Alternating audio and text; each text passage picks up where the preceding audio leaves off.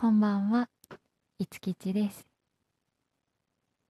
えっと、結構これが久々の配信なんていうの録音になっちゃったんですけど、なんか今日はそういう話をついでだからしようかなと思って、えっと、ま、音声配信を今年か2020年明けてからいろいろきっかけがあってやるようになってで続けるっていうことを目標にしてたんですけど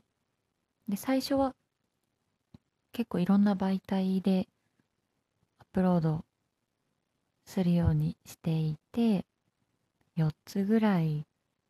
かな。最初の方はそれ4つぐらい上げれてたんですけどうんなんか結構いろいろめんどくさくてそのプロセスが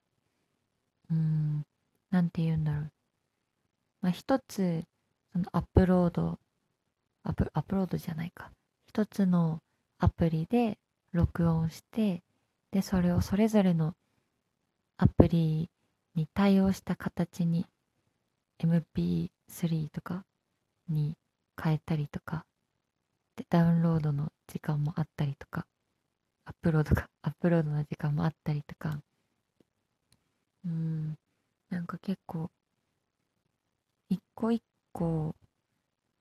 まあ、そんなに大した時間じゃないんですけど、毎日続けるとなると、ちょっとスルーできないような手間の積み重ねがあって、で、まあ徐々にフェードアウトしちゃったんですけど、まあ、なんか継続するためにはできる限りストレスをなくして手間もなくして効率的にちゃっちゃかちゃっちゃかこう流れるように作業するかとかがすごい大事だなって思って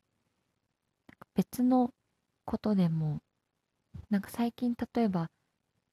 私インスタで家事家事のアカウントのなんだ主婦の方とか結構フォローしてて日々の掃除のやり方とか すごい面白く見てるんですけどなんかそういうとこでもなんか本当に続けるためにはまあ、さっきも言いましたけどそういう手間とかストレスとかなくしていかに効率的に動けるか動線を考えてとか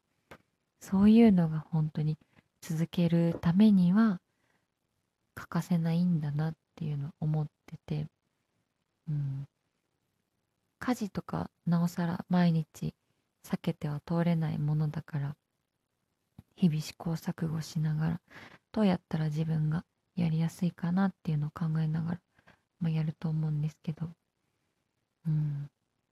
だから何かを続けたい時には何かを続けることを目標とするんだったらどうすれば続けられるのかその続けることの内容とか以前にどうすればそれを続けられるのかっていうのを考えて自分の中で工夫して突き詰めて手間を削っていけばうん結構続くんじゃないかなって思う思ったお話。でも早起きとかはねちょっと難しい。それもまあうん日々の生活のリズム。なんか早起きするためにはまあとにかく早く寝ることが大事だっていうこの世の真理に数年前ようやく気づいたんですけど、まあ、それも早く寝るためにどうしたらいいのかとか。どうすれば自分が気持ちよく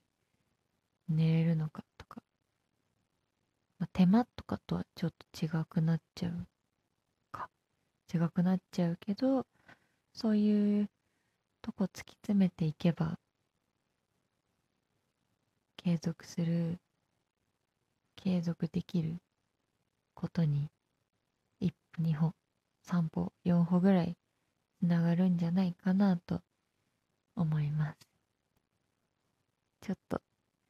まあ私も試行錯誤しながら配信が続けられるように頑張りますので皆さんも今続けたいこと教えてください。ではおやすみなさい。